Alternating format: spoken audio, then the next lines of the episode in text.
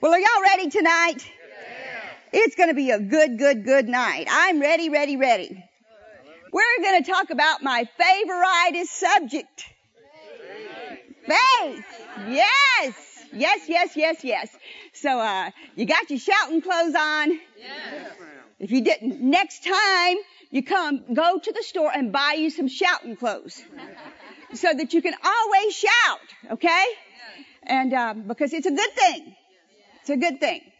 Well, what I want to talk tonight about is just basic faith, and I want to talk about releasing our faith and having faith and, and still why people are not getting things and, and we're going to do some things about it.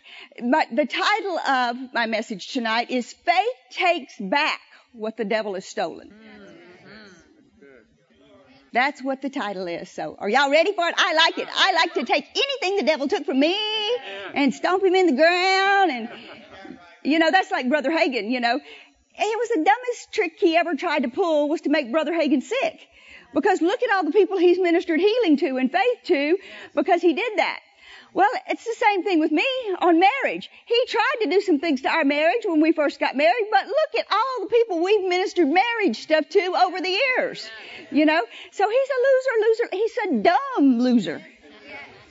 Dumb loser because he don't know who he's messing with a lot of times when he does that. So uh, we're going to get him back tonight here and on the internet and stuff. So turn with me, if you would, to Hebrews 11:1. And my first point for you so that you can, if you take notes, you might like it this way. Faith is where? Where is faith? Faith is where? Hebrews 11:1. This is King James. Now faith is the substance of things hoped for, the evidence of things. That's where faith is. It's not seen. You can't see it. That's how you know you're in faith. Cause you can't see it. If you can see it, you ain't in faith. That's right.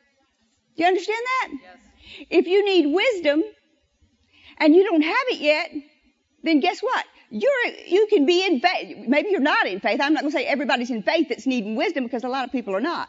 But if you're believing Him and you haven't got your answer yet and you're standing, then you're in faith. Okay? Or, uh, healing, same thing. If you've had symptoms in your body and you're, you're standing and you haven't seen it yet, you're in faith. Same thing with your money. You've been making all your confessions and you've been saying the right thing and you haven't seen it yet. In faith. Let me read you a couple of other things. I think you'll see it clear. Uh, the NIV says this. Now faith is being sure. Say that with me. Faith is being sure. So you are sure of what we hope for and certain of what we do not see.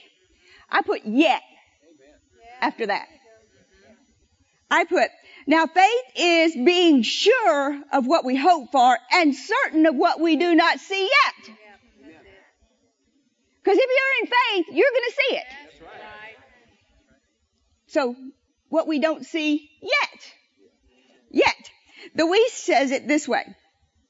It says, now faith is the title deed of things we hope for and the proof of things, what? Not being seen. Not being seen. Now what happens to a lot, a lot, a lot, a lot, a majority of people that don't get things? They are convinced of what? They are being sure of what? They ain't getting it. That's what happens to a lot of people. They are being sure that they ain't getting their money. They ain't getting their healing. They ain't getting their answer. They ain't getting their wisdom. They ain't getting their marriage fixed. They ain't getting their job. They ain't getting, they're being sure of that fact. Do you understand that? It doesn't matter how long you're believing for something.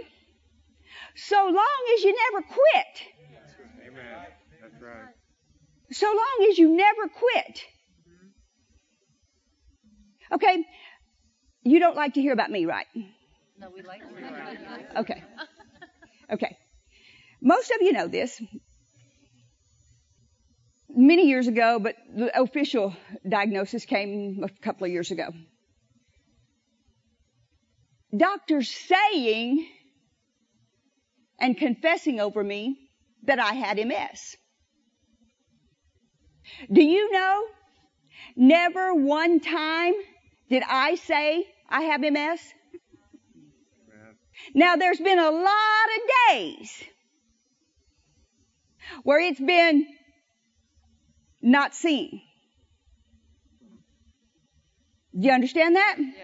There's been a lot of days where it seemed like I didn't have my answer. There's been a lot of days where it seemed like I wasn't healed. There's been a lot of days where you would hurt. Or a lot of days where you couldn't do what you wanted to do. But you never say, I can't do this, I have MS. That's right. Do you hear me? You never say, I can't do this, I have a bad heart. You never say, I can't do this, I have this physical problem that keeps me from being able to do this. Or I can't do this, I don't have the money. Amen. Do you understand this? That's right. You never say that out of your mouth. Because so long as you are a faith person, you ain't buying into the devil's stuff. Amen. Just because he tries to sell you that report, you need to make a decision clearly in your heart, being sure. The NIV, put it back up there on the screen. Now faith is what? Be sure. being sure of what I hope for and certain of what I haven't seen yet. Now, if I saw that I never had another symptom in my body, then what would I need to be in faith for? But I am absolutely sure that I'm healed. There's no confusion in my mind about it. There's no confusion in my heart about it. I know beyond a shadow of a doubt that I do things that you're not supposed to be able to do. Now, you have to adopt that same mentality in your heart and mind. What are you being sure of? That you're sick and you can't do this because you're sick? Or that you're broke and you can't do this because you're broke? Or you're weak? Or you don't have the answers? I don't know how to do that. Or I don't see my new house, so I'll never have one. Or I, haven't seen the most beautiful girl yet, so I can't get married. Don't let those things ever come out of your mouth. Just because you haven't seen them, if you're in faith, then that's what you are, is in faith. Die in faith if you have to, but don't ever say, I have that or I can't have that because of that. That is what faith is. And a lot of people get confused. They get real confused thinking that it hasn't happened in a day. It hasn't happened in a week. It hasn't happened in a month. It hasn't happened in a year. So I'm doing something wrong. I'm messing this up. No. That's what your faith is, is you standing and doing it. And you'll get the answer. Let me read you another story here. But that's why so many people, I'll read you another scripture here in a second, but that's why so many people are up and down in their life. Because they decide to get in faith today because something happened to them. And then it doesn't have, it's like Keith tells a story, if you don't know it, there, it's out there on the tape about us believing for a car. Yes. And it didn't happen by midnight, so our feathers fell. And whether you set a mental timeline on it and say midnight, or whether you just kind of think by now you should have it, it's still setting a time. Right. And so your feathers fall when you don't get it by the time you think you ought to have it. But remember, Keith's been telling us a lot of times, a day with the Lord is what? So you ain't even been waiting a day for it. How impatient are we? We can't even wait a day for our healing or a day for our new car or a day for our new house. We're kind of impatient little things, aren't we? So let me read you this verse. Matthew 8 5 in King James. Y'all are here, right? Okay, because we're headed somewhere. You know me, I'm heading somewhere. So stay hooked with me. Matthew 8 5. And when Jesus was entered into Capernaum, there came unto him a centurion, beseeching him and saying, Lord, my servant lieth at home sick of the palsy. You know he was sick and tired of the palsy. Palsy is paralysis, in case you're wondering. He's being paralyzed. Grievously tormented. And Jesus said unto him, I will come and heal him. That was nice of Jesus, wasn't it? The centurion answered him and said, Lord, I am not worthy that you should come under my roof, but speak the word only, and my servant shall be healed. Now that is kind of unusual. Most people want the preachers to go immediately to their house and pray for them or to the hospital. But listen what he said. For I am a man under authority, having soldiers under me, and say to this man, go, and he goes, and to another, come, and he comes, and to my servant, do this, and he does that. When Jesus heard this, he marveled, and he said to him that followed, them that followed, Verily I say unto you, I have not found so what? Great faith in all of Israel. Why would he call that great faith? Because a person was able to take what Jesus said and believe it. He was able to take his word and say, okay, I just believe his word. I believe what he said. He believed that if Jesus said something, it was done. That's all it took was for him to say, your servant's healed. And the minute he said that, he believed in his heart, what? It was done. It's done now. Whether he saw it or not, he believed it was done now. That's why he called it great faith. And that's what we have to get to. Whether we see it or we don't, if Jesus says it, there- there's no question about it. If Jesus says it, what then? It is done. So say that with me. If Jesus says it, it's done. Hallelujah. If Jesus says it, it's done. Say it again. If Jesus says it, it's done. We have to get that in our heart. If He said it, then it's done.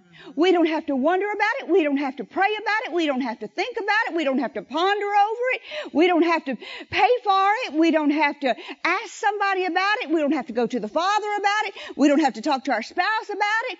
We don't have to go ask the pastor about it. We don't have to do anything about it except for say, thank you. That's it. If Jesus said it, then it is done. So that's the biggest thing that we need to find out is what did Jesus say? What did the Father say? What did Jesus say? Because Jesus only says what he sees the Father say. Right. So it's either what God said or what Jesus said, and if they said it, you should just be able to say, it's done. Keith's given this illustration lots of times. You've, you've heard him say it. If I tell you I'm going to give you some money, tomorrow when the bank opens, I'm going to go to the bank and I'm going to get a thousand dollars out of it and come by the church, pick it up, it'll be there for you. Would you trust him to do that? Now say, Keith's not here. And he said, tell them if they'll come by tomorrow, I want to give them a thousand dollars. Just come by the church tomorrow at 10 o'clock. Would you believe that? Sure, I'll be there. You'd be there, wouldn't you? Why? You don't see Keith? Keith is nowhere to be seen. Why do you believe it? Because you know him. Because you know him well enough to know that if he said it, what's going to happen? He's going to do it. You know him well enough to know. If he says, Chris, I'm going to pay off your house. Come to the church tomorrow. Will you be there? Yes. Y'all be there to get that? Yeah, you'll be there. You'll be there. Because you know, far as you know, he's never lied to you. Why shouldn't you believe him? Right. I know myself. My boss told me one time, he said, I'm going to buy you a new car. I didn't see a new car. He said, go to the dealership and pick one out. I went and picked it out. He hadn't done it yet, but he told me he was going to do it. And I believed him and I went and picked the car out and he did it. But we can believe people telling us things. Why can't we believe when Jesus tells us things? Amen. Just because we can't see him? We need to make a switch and we need to say, yes, I believe Jesus more than I believe anybody in the whole wide world. Brother Moore could forget. He could have a good intention, but he could forget and he could, it, the money could not be there tomorrow. And I'd have to go over there and she'd say, oh man, he must have forgot. I'll check on it for you. Maybe you can come back tomorrow. He's busy at school and maybe he just forgot to call us and tell us to get it to you. But do you know what? Jesus ain't gonna forget. If he told you something, you can bank your life on it. You can count on it. It's done. He told him he's healed. So he, he didn't wonder about it. Just say the word and it's done. Well, he told us a few words. So let's look at a couple of things. My second point is faith is when. Oh, you knew the answer to that one. Look at this. Hebrews 11:1 again. You knew the answer to that one. But look at it from a different perspective for just a minute. Let's read it together. Now, say it with me. Now faith is the substance of things hoped for, the evidence of things not seen. Now I always get tickled about this because every time I think about that verse, I think about another verse. I can't read that verse without thinking about another verse. In Exodus chapter 8, verse 8. You'll get tickled about it too. And you probably now will start associating the two after I tell you this. The Living Bible. Then Pharaoh summoned Moses and Aaron and begged.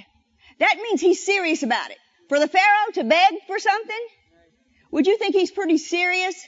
I mean, he's the leader. He's the bad dude. You remember him, right? He begged and pleaded. Begged and pled. Why would somebody beg and plead? They want something bad now, don't they? For a king or a ruler or a, the leader of something to beg and plead, mm-hmm. they want something done about it, right? Let's keep reading. Plead with, no, back up, back up, back, back up, back up. Plead with God to take the frogs away. And I will let the people go and sacrifice to them. Now the next verse. So Moses asked him a question.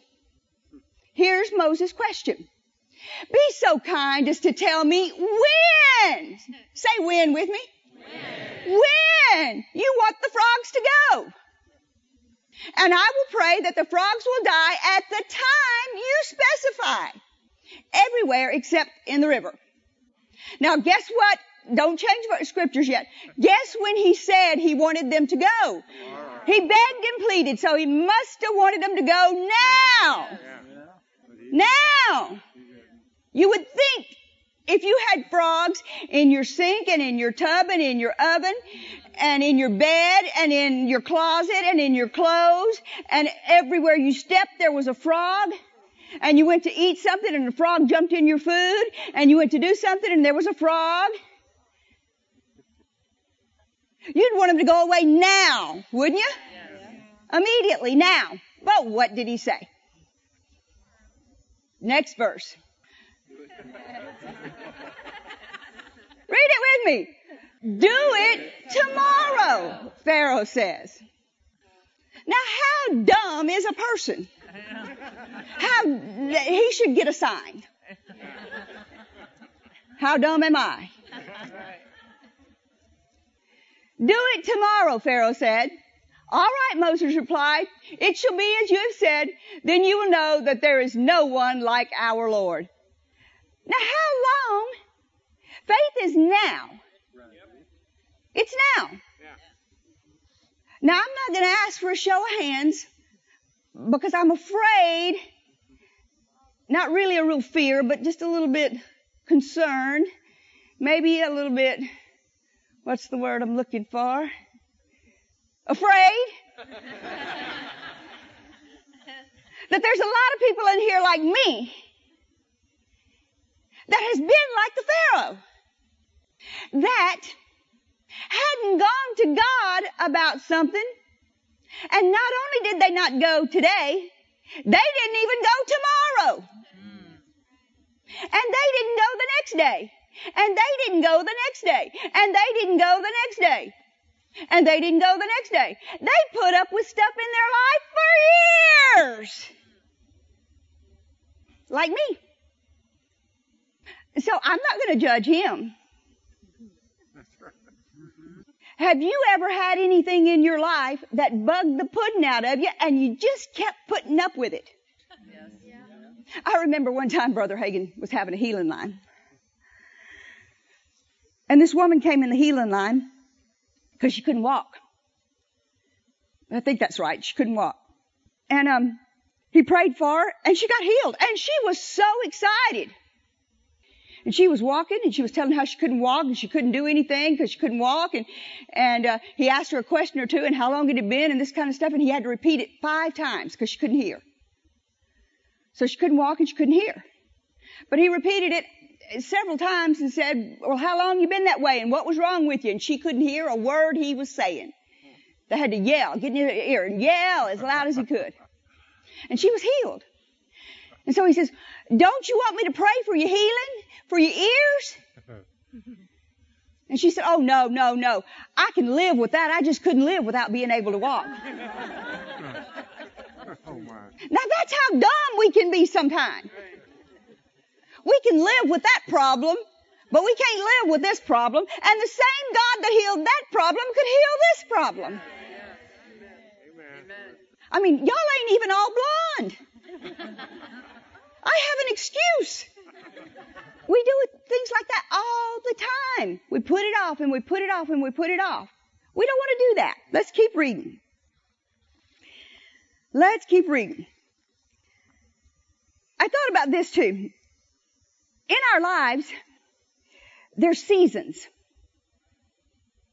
Something that you're doing now, you may not be doing 10 years from now.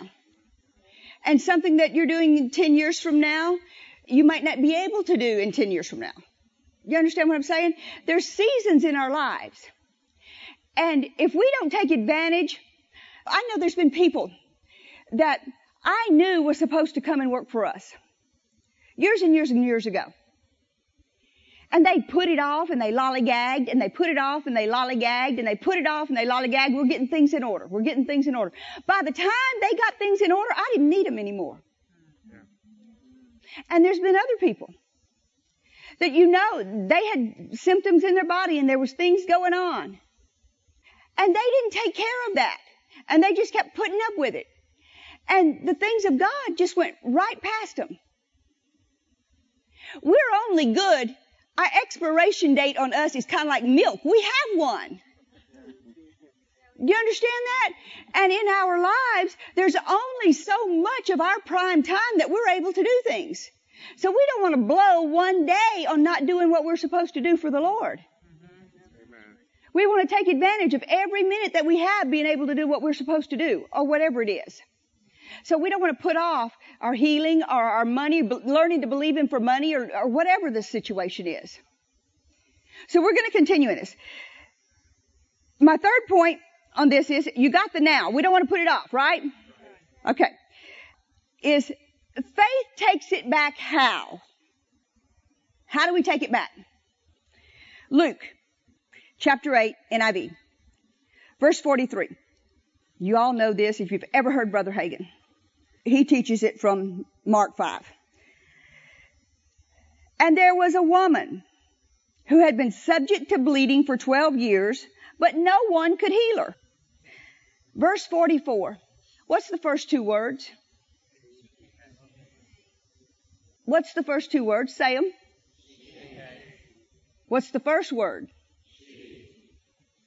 She came to Jesus. Now she was sick. But she didn't let that stop her from doing what she needed to do to get her answer. She came to Jesus. Do you know that a lot of people don't have miracles in their life?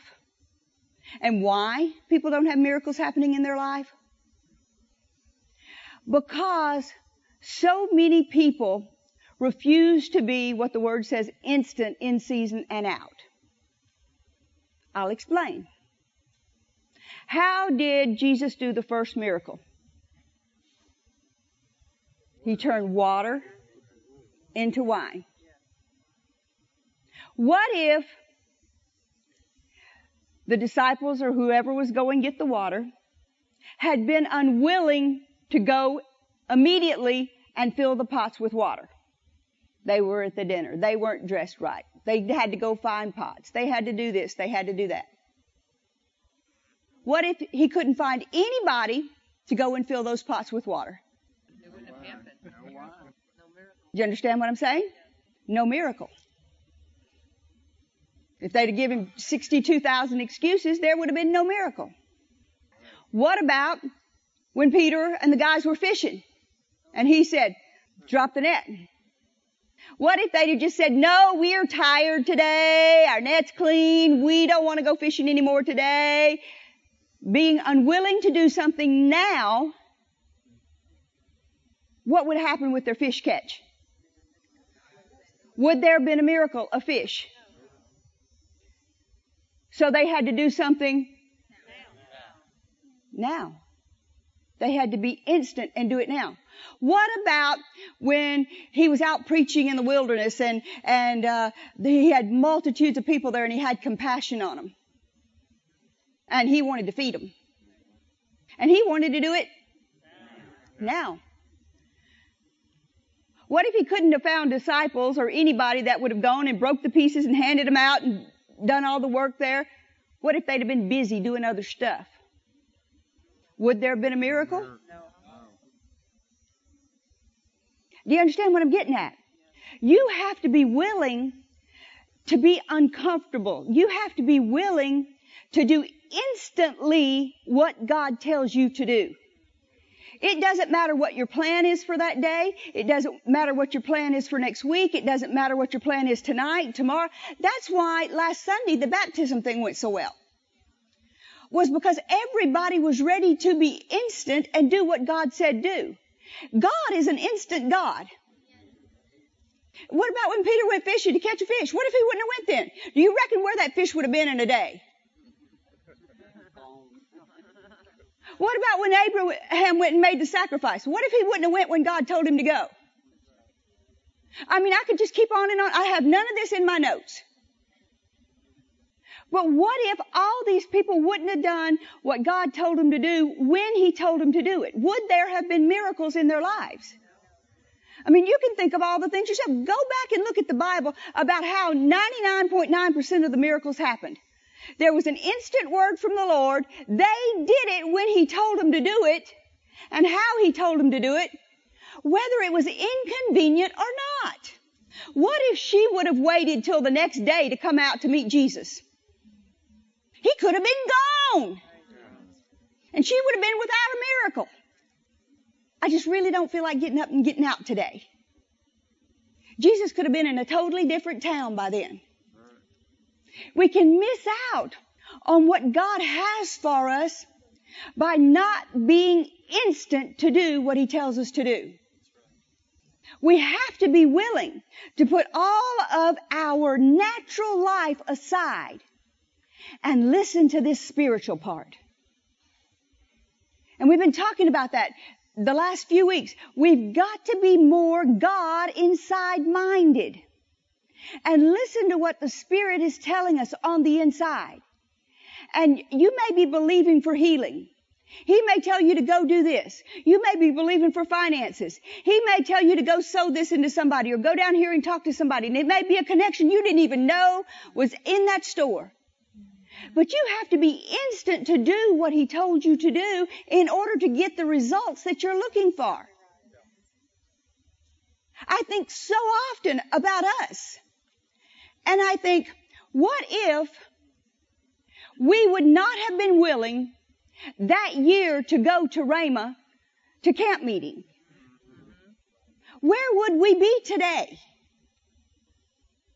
Where would our lives be? And there's things like that in everybody's life. God's telling people to do things and they need to be ready to just, okay, supper's not done, the house is not clean, the kids are not bathed, this is not done, this, but God said do this. So you know what? I don't understand it and it just, it's not some megaphone telling me to do it. I just feel like in here, I need to do this.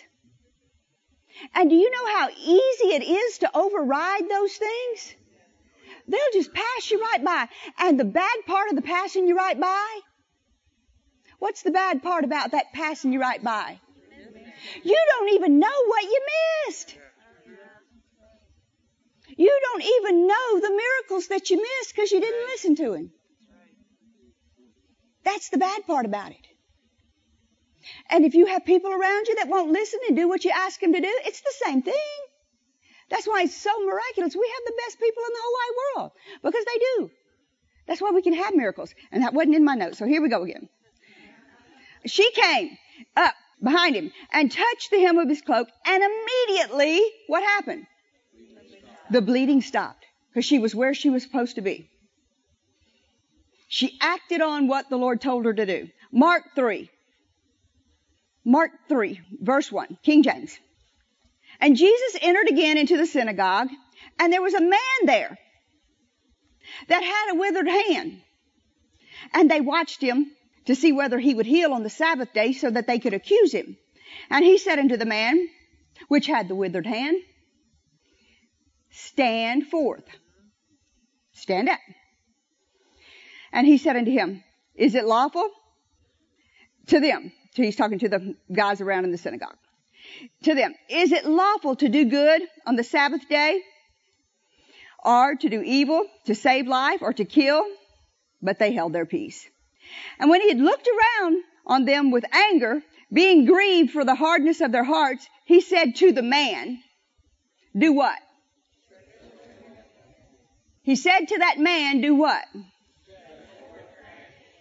He said to the man, do what? But the man's hand was withered. And if you've had a stroke and your hand is withered and it's been like this up against your body for two years, five years, ten years, how are you going to stretch it out? He told him to stand up. He stood up. He told him to stretch out his hand. Stretch it out. He stretched forth his hand and his hand was restored just like the other. Because why did he do that? Because Jesus said, do it. If Jesus says do it, Do it. if Jesus says do it, Do it. you may think with your natural mind, you may think with your heart, you may have 50 million reasons going on in your head. I can't do this. I can't do this. But if Jesus says do it, you do it. You do it. Because there's no way you can mess up. There's no way it can go wrong if Jesus says do it. It's going to happen. Mark 2, verse 1. And again he entered into the Capernaum after some days, and it was noised that he was in the house. Jesus was there. And straightway many were gathered together, insomuch that there was no room to receive them. No, not so much as about the door. And he preached the word unto them. And they came in, and they come unto him, bringing one sick of the palsy. Now what did we say sick of the palsy was? He was paralyzed. That's why four people were having to bring him. And he was borne by four men. I'm assuming it's men. Didn't say men, but I have to think about a story. Dave went off a cliff on a motorcycle. And um, I think it was probably 50 feet down. We were riding. And um, they sent the fire people, you know, to get him up in one of those basket things. We were down at the bottom of the cliff. It was it was a bad deal. It's a miracle he's alive because it was a. It, it, if you've ever been to Branson, you know it's solid rock. It's not like Florida here that it's sand everywhere. So there was this great big cliff, and he went off on a motorcycle and and landed there, and uh, there was a patch of grass.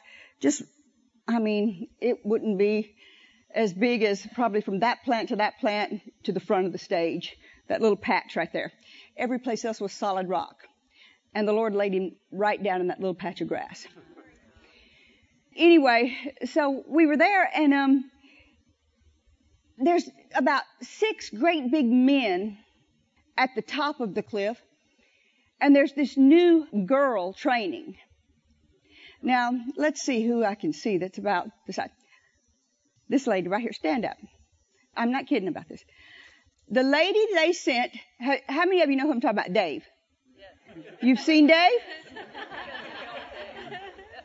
They sent this lady alone to the bottom of the thing with that basket to carry Dave up the cliff with a pulley rope that they said would pull him up the cliff. You can sit down.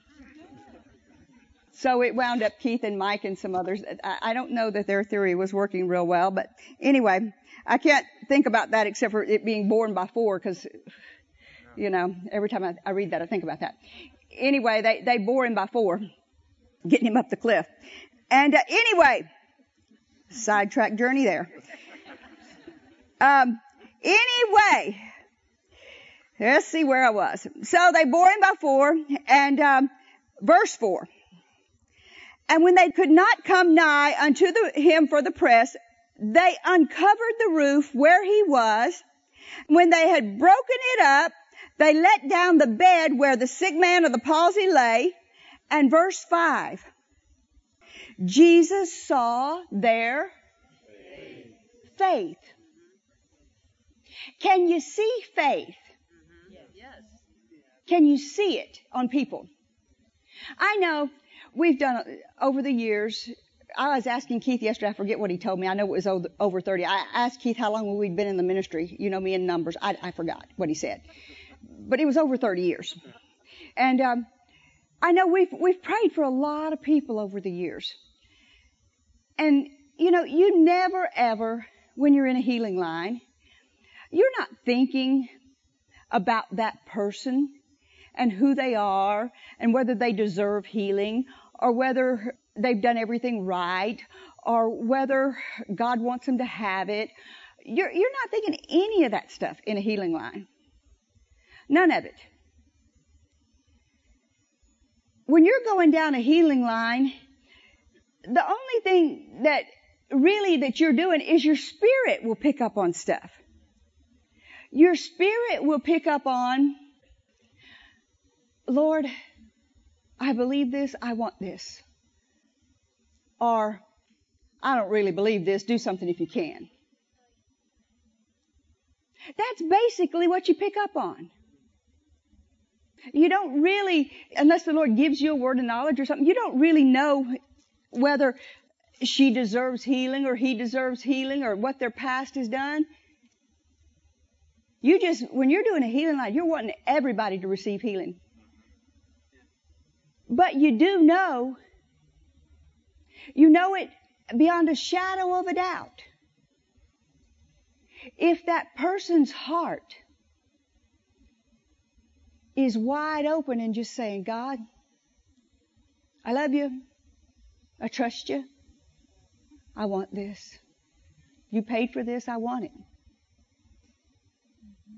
And any person that will do that will receive.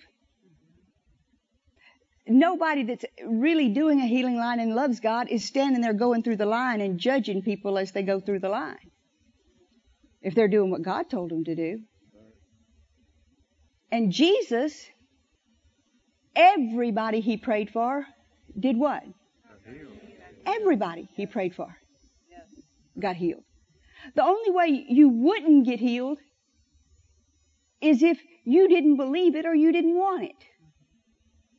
Because that's what happened to the scribes and the Pharisees. They didn't believe it, and what? They didn't get it. But if you go to God with an open heart and believe it, and you need it, man, He's going to make, you give Him the tiniest pinhead of a crack, and He's going to flood you with healing. Because that's the way that He is. He didn't send Jesus into the world to judge the world, but to do what to the world? Save the world. Jesus saw their faith.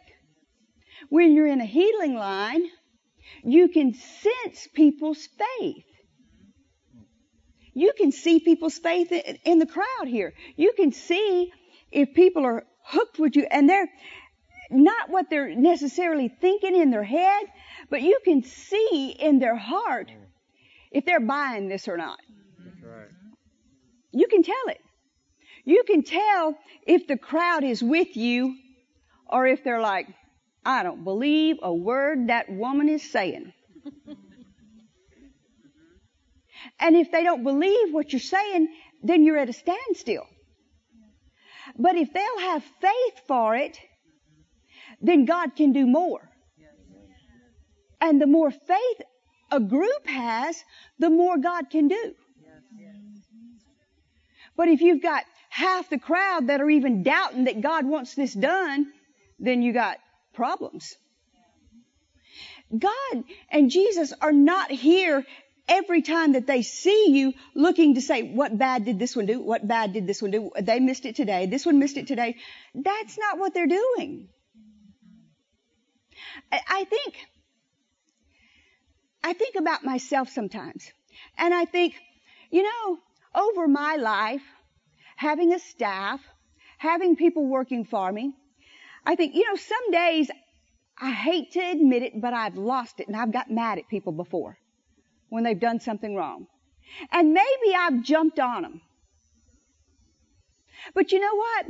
I wouldn't want people that know me to tell that about me. No matter how much they knew me, what I'd want them to tell about me is how much I love God. Or the things that I did for God. Even though I did have some bad traits about me maybe, I wouldn't want people telling those bad traits. What about you? It, who in here doesn't have a bad trait ever in their life? They didn't ha- ever do anything wrong. Raise your hand. Okay, how many in here has done something wrong? Would you want people to get up and tell that as part of your character, trying to tell people who you were? So why do people do that about God and Jesus? Maybe they have done some uh, things to have to straighten people out or correct people from going the wrong way or, or to fix a situation. But you know what? It's not my job to tell that part of God and Jesus. If God wants to correct somebody or, or God, or Jesus needs to deal with something, that's God and Jesus dealing with something. But it's not my job to show that side of God and Jesus. Do you understand what I'm trying to say? I don't want people telling that part about me. Do you want people telling that part about you? Roy, you want people telling, maybe you mistreated Elizabeth one time in your life. You want people telling that story over and over and over again that you did something wrong? No, you want to tell how it is now and how good things are going now. You want to forget about anything bad. So why do people do that with the Lord? Why do we convince ourselves that the Lord, because of something that people have heard about Him through some maybe uninformed person, think that God and Jesus are always looking at our faults. Do you understand that? They're not. If Jesus was going to look at people's faults, he would have done it while he was here on the earth. And he didn't do that. He came here and he won as many people and taught as many people about how to get to heaven. Repent so you can go to heaven. Even told the woman that had five husbands, hey, you can get some living water to. He didn't even talk to her about her five husbands or the life she was living. That's not his goal. It's not what he likes to do. And we shouldn't like doing that. We shouldn't like bringing up people's faults or their mistakes. If they want to bring them up, let them bring them up. Our job should be to lift people up and encourage people. That's what will give them faith. And so Jesus saw these people's faith as they came in. And skip down to verse 12. You know the scribes and, and those guys. Um, well, he said he saw their faith, and he said, "Son, your sins are forgiven you." He didn't talk about what they were. Do you understand that? He just said you're forgiven. Doesn't matter what they were. That's what you would want Jesus doing for you. Yes. He didn't broadcast it. He didn't tell it. He just said, your sins are forgiven. Verse 12. And immediately he arose, took up his bed, and went forth before them all. Insomuch that they were amazed, they glorified God and said, we've never seen it like this before.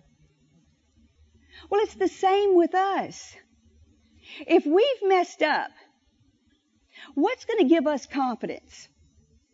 Somebody just saying your sins are forgiven? Or are you standing there talking about how bad your sins are for the next 12 hours? Is that going to give you confidence? No. Absolutely not. What's going to give you confidence is knowing that God loves you in spite of all your mess ups. Yes. Jesus paid the price for you no matter how bad you messed up. Right.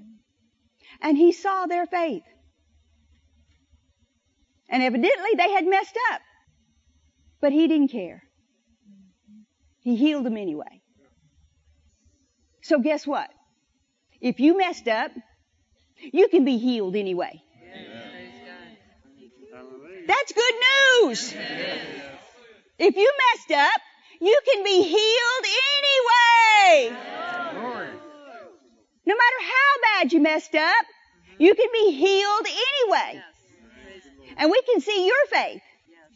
Can you say amen? Number four. Faith has no excuses. No excuses. Great victories come out of great battles. I'm going to read to you now some times that people had problems in their life. I want you to understand that it does not matter if you have had this situation in your life a day, a week, a month, a year, 10 years, 5 years, 50 years, doesn't matter. Faith has no excuses. Say zero excuses. Faith has no excuses. So, the first one, we'll go to Mark 5. We'll talk about that same lady, but we'll read it from a different place. Mark 5, 25. And a certain woman which had an issue of blood, how many years? Twelve years. Now what if you had been bleeding profusely for 12 years? We had somebody here the other day that lost a liter of blood. They were going to put him in the hospital. They were going to do all these things and give him blood and do all this stuff with just one liter. What if you've been losing for 12 years? Would you be weak? Yes. Would you be tired? Would you be run down? Just not even losing the blood, but having to go to all those doctors. Right. That's wearing. Yeah. 12 years and had suffered many things of many physicians and spent all of her money and she was nothing better, but she rather grew worse. When she'd heard of Jesus and came in the press behind him, she did what? She touched his garment. She made no excuses. She did not say, I can't get out of the house today because I'm bleeding. I'm not even supposed to be around people. Do you understand that? She could be stoned because she had an issue of blood. She wasn't supposed to be around people. But she made her way through that crowd because she knew if she could touch Jesus, the hem of his garment, she could what? Be healed. Be healed. Yes. It didn't matter how she felt. It didn't matter how long she'd had it. It didn't matter what the people said. It didn't matter anything she heard. She made no excuses. She got up out of that bed, she got dressed, and she drug herself down there to Jesus, and she got what? Healed. Healed. Because her faith was making no excuses. She found her way to her answer. She made no excuses. You know the rest of that story. Who touched me? Luke 13, verse 11. And behold, there was a woman that had a spirit of infirmity. How many years? What if you had a spirit of infirmity for 18 years and could no wise lift up? She was bowed over like this for 18 years. Would you begin to feel sorry for yourself? Well, you know she had to be talking about it and feeling sorry for herself. How did he know she'd been that way for 18 years? Because she's telling people, I've been this way 18 years. I can't even raise myself up. Nobody's helped me. I just been this way 18 years. Well, she's feeling sorry for herself for 18 years. And when Jesus saw her, he called her to him. Did she go? Did she make an excuse? It didn't matter if she had to shuffle them little feet along. She got to Jesus. She didn't make any excuses. She got to Jesus and what happened to her? She said, he said, when she, Jesus saw her, he called her and he said, woman, you are loosed from your infirmity. He laid his hands on her and immediately she was made straight and glorified God. She made no excuses. John 5 verse 2. When you start making excuses, I can't go to church today. I just, you know, that old MS stuff, it just makes me feel so tired. I can't preach. Just wears you out. Makes you hurt. Guess what's going to happen? Excuses. When you start giving excuses why you can't do something or be something, what's going to happen to you? It's going to get worse and worse and worse and worse and worse and worse in your life. You don't have the money. Well, you can get the money. God's our source. Well, you are sick. Well, you can get well. Well, you don't know what to do. You don't have anybody to watch the kids. Well, you can get somebody to watch the kids. Don't start giving in to the devil's stuff. Don't start making excuses for why you are the way that you are. The minute I can't lose weight, I see. I know what I'm talking about. I did this to Keith. I got so mad at Keith. Oh Lord, it was my rebellious days. If you saw the pictures of me, I got up to 200 and something pounds. Rebellious. You'd say, Phil, if you said anything, I'd get so mad at him. If you love me, you'll love that fat too. Defend that fat. Make excuses for that fat. I've done everything and I can't lose weight. Oh, keep saying it that. Yeah. Keep saying, I can't, I can't lose, I can't, I've tried, I can't. You can't. That was me. I'm not talking about you. I'm talking about me again. And as long as I said that, I kept eating all them honey buns and drinking them big two gallon cokes and at one point I was up to like 12 cokes a day. Then I went cold turkey. I don't even drink coke anymore. I rarely, every once in a while now, I'll drink a, a root beer. Maybe once a week, maybe once a month. I don't drink it anymore. I drink water. I mean, I quit cold turkey. I got tired of being fat. When you get tired of something, you'll deal with it. And you'll quit making excuses for it. But so long as you're not tired of it, you're going to make excuses for it. Whether it's fat or sickness. If you like pity more than you like healing, then you're going to be sick. If you like welfare more than you like money, then you're going to be broke. It's just that way. You can't make excuses for the condition that you're in or you're going to stay in that condition. You have to be looking to God. I don't care if it looks like He's a hundred miles away. He can fast forward you. Just because He looks like He's that far away, He can amaze you at how quickly you can get there when you start doing what He said. Just because it took somebody else, look at, I mean, and this isn't bragging, it's what the Lord did for us. When we started our church in Branson, we had over 500 people show up for the first service. Do you know how many churches that started 40 years ago that have 10 people in them or 100 people in them? When you do what He tells you to do, you, you just do what He tells you to do. He'll instantly do what He, He'll grow, He'll heal you. He'll get money in your account. It doesn't take long. One millionaire, one, come up and hand Mike a check. That'd solve all your money problems, dude. But you gotta love God and what He wants more than you love your way. You can't make excuses for why you are in the shape that you're in and like the shape that you're in more than you like God's answer for it. You gotta like His way out better. And I had to decide that I liked the way skinny felt better than I liked the way food tasted. And when you decide that about your healing or about your food or about your finances, you'll get out of it. Listen to another one. John 5 2. King James. Now there is at Jerusalem by the sheep market a pool which is called the, in the Hebrew tongue Bethesda, having five porches. And in these lay a great multitude of impotent folk, of blind and halt and withered, waiting for the moving of the water.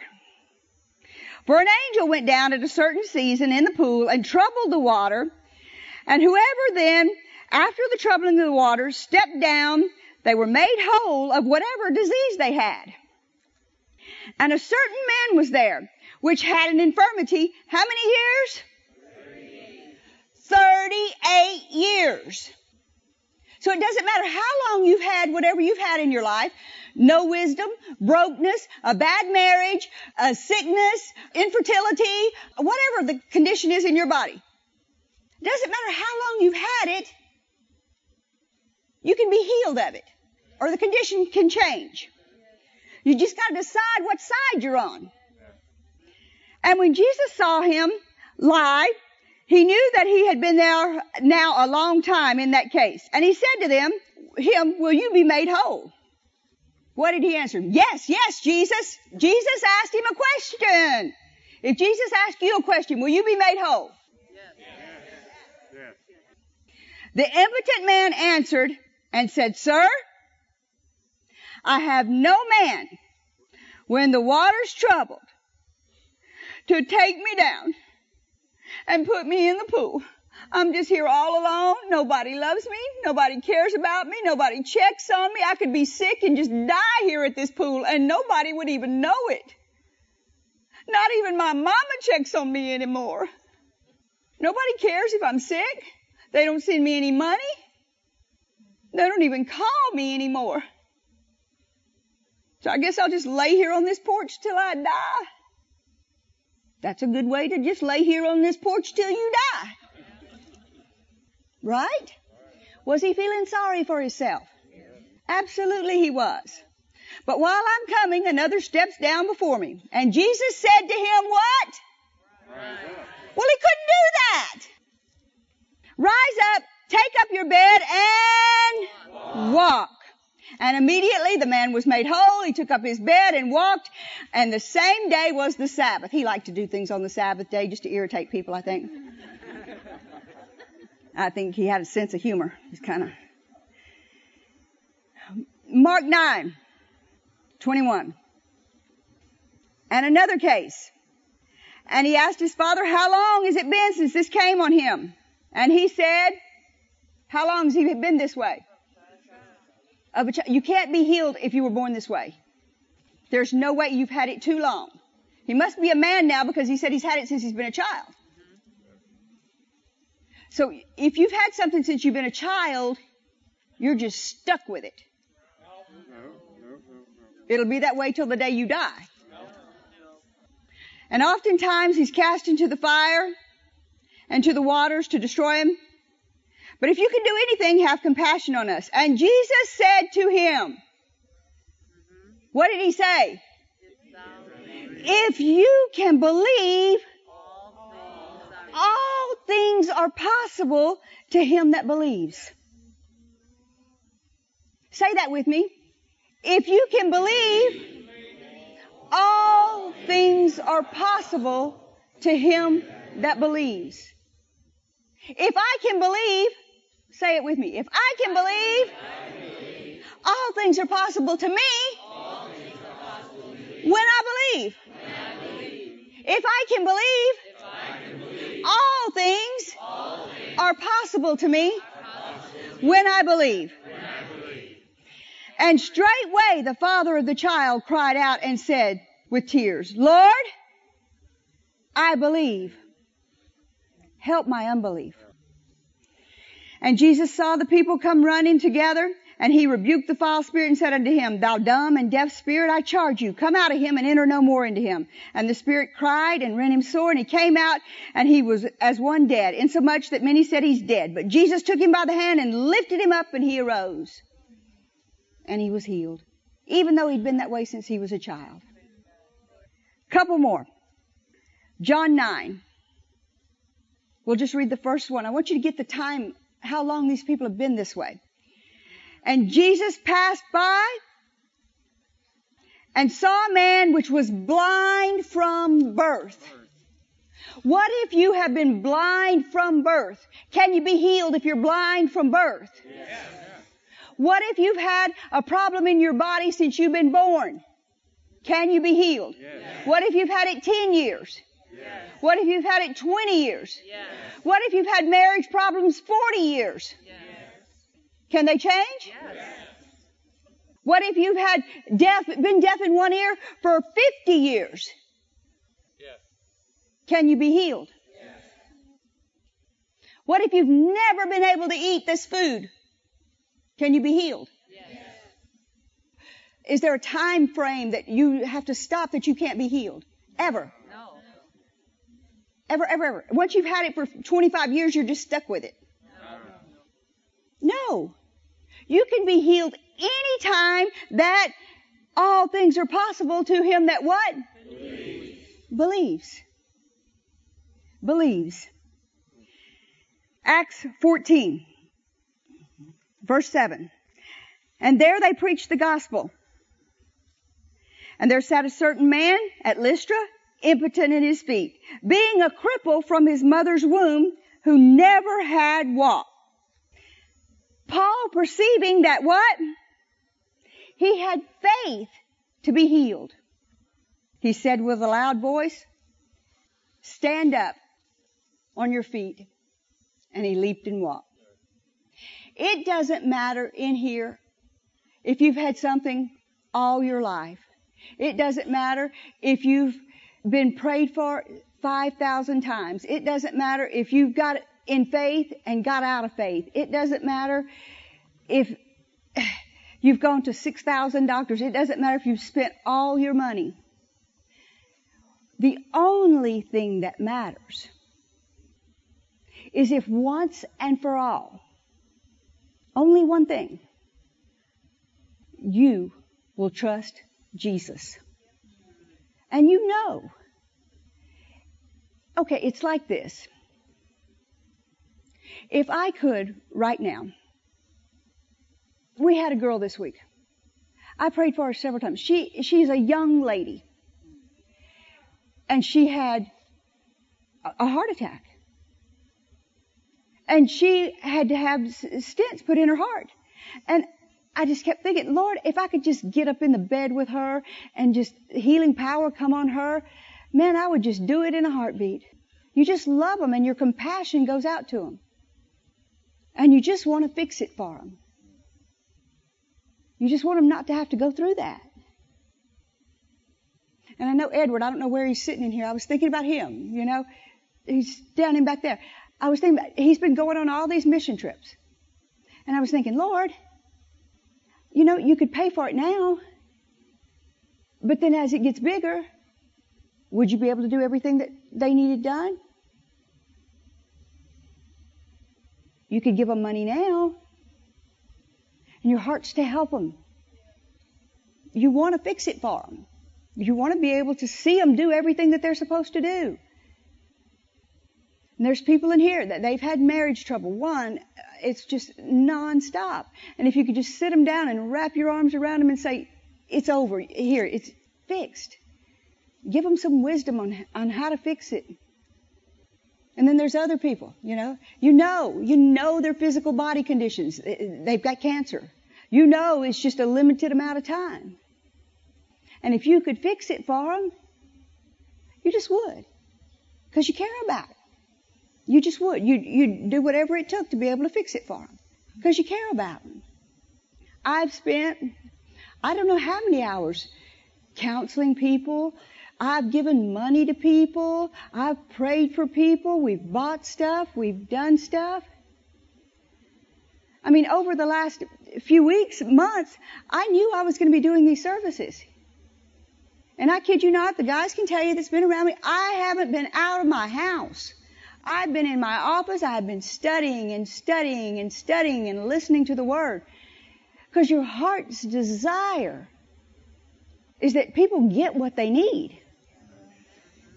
It's that they get the answers that they're craving and that they're needing and that their homes are well and that their bodies are well and that they're, they're, they're getting closer to God and that they understand the difference between the spiritual and the natural. And you want to do everything that you can do to get it to them. And if I could, I would. It's like Keith has said sometimes, if you could take somebody's head and open it up and put stuff in it. Or if you could take somebody's heart and open it up and put something in it, you know, you would. But we can only do so much. But God Amen. sent us somebody that did do it for us. Yes. He did care. Yes. And He did love us. Mm-hmm. He loved us so much that He did something that I could never do for you. Mm-hmm. He took stripes on His back mm-hmm. so that you don't ever have to be sick again another day in your life. And He left heaven with all its wealth and riches, streets of pure gold, and came to the earth and if you don't think he became poor when he left heaven, think again. Go and read in Revelations what it says about what heaven is like. The gates. Does anybody know anything about the gates? One pearl. Now I like pearls. Keith bought me several strands of pearls and I like them. But one pearl for a gate? And you think I spend money. There's somebody up there that spends it better than me. I don't even have fancy bathrooms in comparison to what's in heaven. Listen to what Jesus did for you. Isaiah 53, verse 3. This is the King James. It says, Surely he has borne our griefs. He did that for you. You don't have to have any grief ever again in your life. Grief means heartache, anguish, pain, misery, unhappiness. And carried, he took it. Your sorrows, your sadness, your troubles, your burdens, your disappointments. Yet we did esteem him or count him stricken, injured, attacked, smitten, struck, beaten of God and afflicted, distressed, hurt, tormented. But, say but, it wasn't for nothing. Say it wasn't for nothing. He was wounded for me. Say he was wounded, for me. He was wounded for me.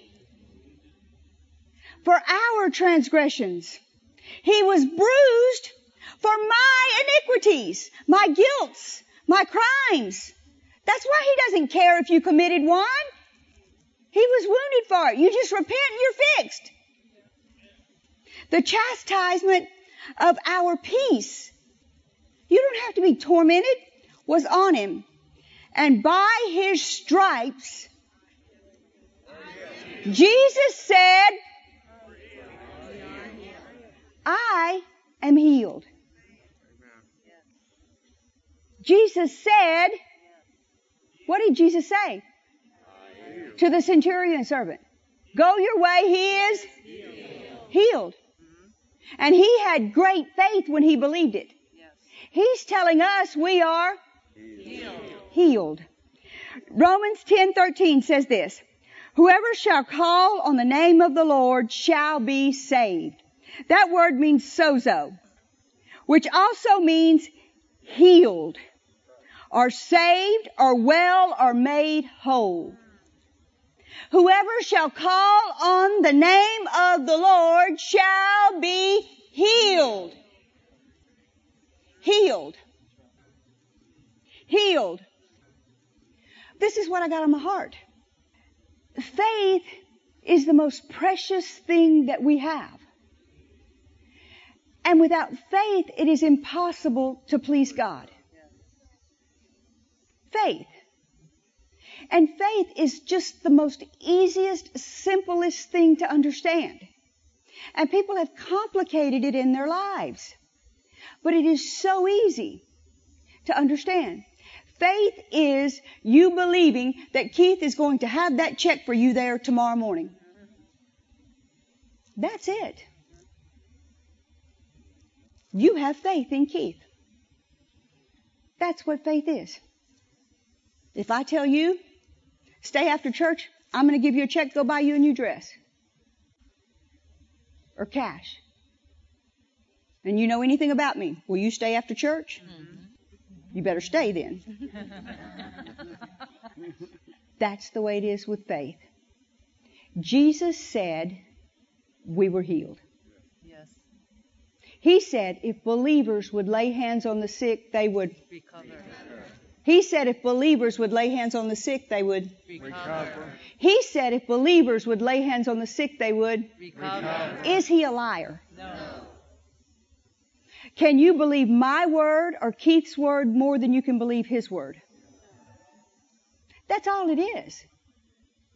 That's all it is, is believing that what Jesus said is the truth.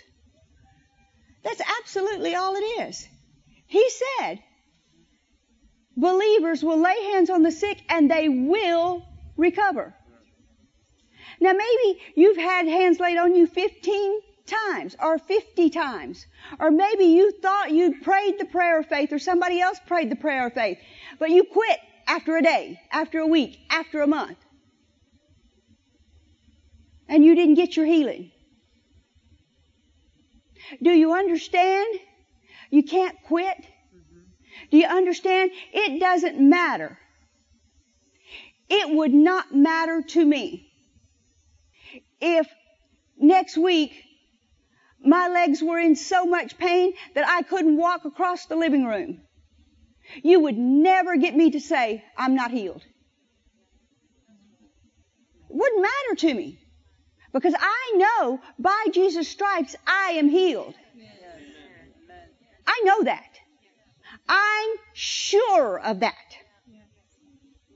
Now maybe you had hands laid on you, and when somebody laid hands on you, you believed it for a week. And then all the symptoms came back on you. So you stopped believing. That's when you need to believe. That's when you need to be in faith. You don't change.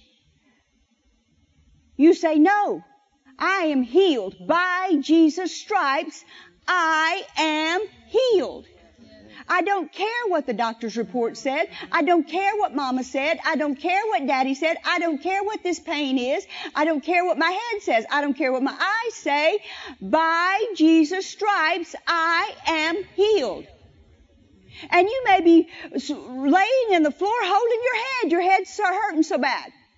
Through the pain of the head, you get up and you say, by Jesus' stripes, I am healed. I'm in faith, Mr. Devil. And you do that very long, and you're going to wake up one morning and you're going to realize, wait a minute, wait a minute, it's been a while since I've had any symptoms. Wait a minute, it's been a while since anything's attacked me.